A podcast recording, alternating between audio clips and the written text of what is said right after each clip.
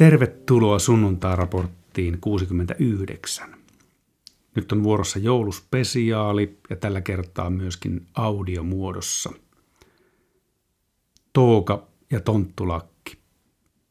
Myönnän heti alussa, että joulu on ollut minulle aina ristiriitaisia tunteita herättävä juhla. Nuorempana minua olisi voinut kutsua jopa joulun vihajaksi. Harras tapakristillisyys ei puhutellut nuorta ja radikaalia mieltä, joka halusi ja haluaa ehkä edelleen kyseenalaistaa totuttuja tapoja. Olenkin viettänyt useita jouluja baaritiskeillä, reissuissa tai muuten vaan hämärissä olosuhteissa. Vuodet ovat kuitenkin tehneet tehtävänsä ja jouluvihani on hieman laantunut. Nykyään voin kokea jopa jotain joulumielen kaltaista. Tunnepuolen lisäksi asioiden merkitykset ja juuret ovat alkaneet kiinnostaa. Lähdetään siis pienelle matkalle joulun historiaan. Raamattuhan ei mainitse sanallakaan Jeesuksen syntymän tarkkaa ajankohtaa. Miksi siis joulua juhlitaan juuri tähän aikaan vuodesta? Niin kauan kun on ollut sivilisaatioita, on ollut erilaisia juhlia, jotka rytmittävät vuotta. Työt laitetaan välillä syrjään ja kokoonnumme viettämään aikaa suurella joukolla tai perheen kesken. Molemmille tavoille on pysyvä inhimillinen tilaus. Me tarvitsemme juhlia jaksaksemme arkea. Kaikista kulttuureista ja uskonnoista on aina löytynyt jonkinlainen juhla talven päättymiselle ja kevään alkamiselle sekä elon korjuulle.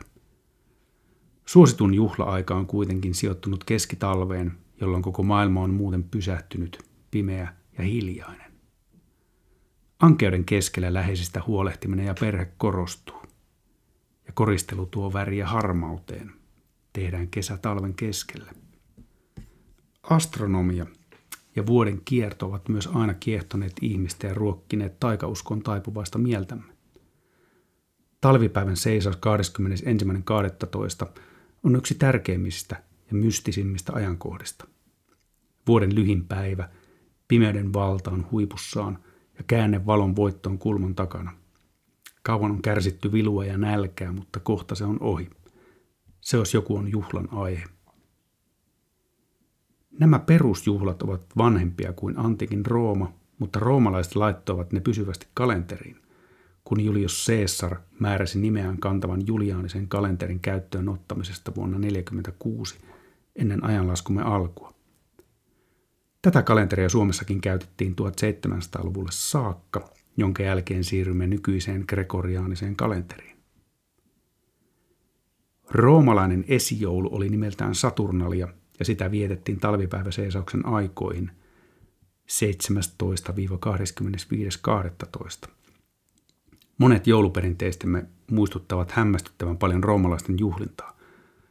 Roomalaiseen Saturnaliaan kuuluvat lomailu, lahjojen antaminen, kynttilöiden polttaminen ja kauneimmat Saturnalia-laulut, jotka kaikuvat kaupunkien kadulla ympäri mahtavaa valtakuntaa. Nykyisistä jouluperinteistämme poiketen Saturnalia oli kuitenkin hyvin riehakas juhla. Tutut roolit käännettiin ylösalaisin, orjat saivat olla isäntinä ja yläluokka saattoi palvella orjiaan. Roomalaisen yhteiskunnan tiukasta hierarkiasta ja tapakulttuurista luovuttiin hetkeksi. Usein oltiin myös alasti ja kännissä. Tällaista sosiaalisten paineiden purkamista joulun alla tapahtuu nykyisin ainakin firman pikkujouluissa. Kravatti päähän ja pomoa turpaan. Jaksaa taas painaa pitkää päivää loppuvuoden. Ei siis mitään uutta auringon alla tässäkään asiassa. Joulun ajankohtaan ovat vaikuttaneet muutkin juhlat kuin Saturnalia. Niistä merkittävin oli Sol Invictus aurinkojumalan syntymäpäivä, jota vietettiin 25.12.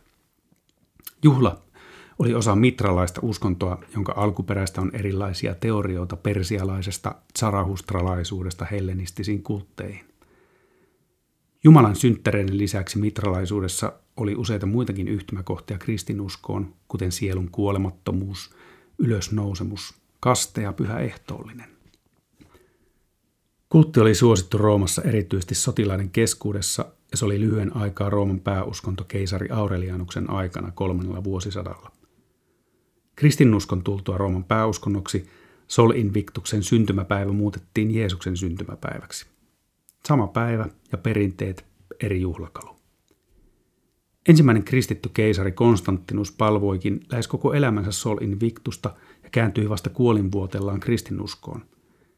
Jeesus esitetäänkin usein varhaiskristillisissa kuvissa Sol Invictuksen aurinkokruunu päässään. Alkukirkon piispat yrittivät luopua pakanallisista juhlista, kuten aurinkojumalan syntymäjuhlasta, mutta huomasivat sen mahdottomaksi. Juhlat ja perinteet ovat syvällä kansojen DNAssa ja niihin kajoaminen on varma keino joutua epäsuosioon. Yksi politiikan ensimmäisiä sääntöjä onkin, älä koske juhlapyhiin. Don't mess with holidays. Näin ollen monet pakanalliset juhlat siirrettiin suoraan kristilliseen kalenterin uusilla nimillä ja merkityksillä. Muutos pakanuudesta kristillisyyteen vaati aikaa ja prosessi elää edelleen. Vasta 400-luvulla joulu oli Roomassa virallisesti pelkästään Jeesuksen syntymäjuhla, ilman viittauksia vanhoihin jumaliin. Juhlakalenteria ja joulu on yritetty muuttaa usean otteeseen roomalaisten jälkeenkin. 1600-luvulla Englannin puritaanit pitivät joulunjuhlintaa liian paheellisena ja maallisiin iloihin keskittyvänä. Puritaanit olivat porukka, jonka suurin huolenaihe oli, että jollain voi olla hauskaa jossain. Joulu oli heille yksinkertaisesti liian kiva juhla. Vähän myöhemmin 1700-luvun lopulla Ranskan vallankumouksessa mentiin vielä pidemmälle ja yritettiin luopua kirkollisista juhlista ja uskonnosta kokonaan. Jopa ajanlasku aloitettiin uudestaan ja vuosi 1792 oli vallankumouskalenterin vuosi nolla. Kumpikaan yritys ei tietenkään onnistunut ja ihmiset palasivat lopulta vanhoihin tapoihinsa. Olemme opojemme tarjoja. Pahoittelut tästä, myös minä olen tapojeni orja, yksi niistä on sanojen muuntelu. Joka tapauksessa minusta on hieno ajatus, että tänäkin jouluna viettäessämme juhlaa juhlimme yhdessä kaikkien historian kansojen ja kulttuureiden kanssa. Olkoon juhla nimeltään Saturnalia, Sol Invictus, Hanukka tai joulu. Nostamme maljan kuolleille, menneille, eläville ja tuleville. Itse Roomafanina toivotan hyvää Saturnaliaa kaikille.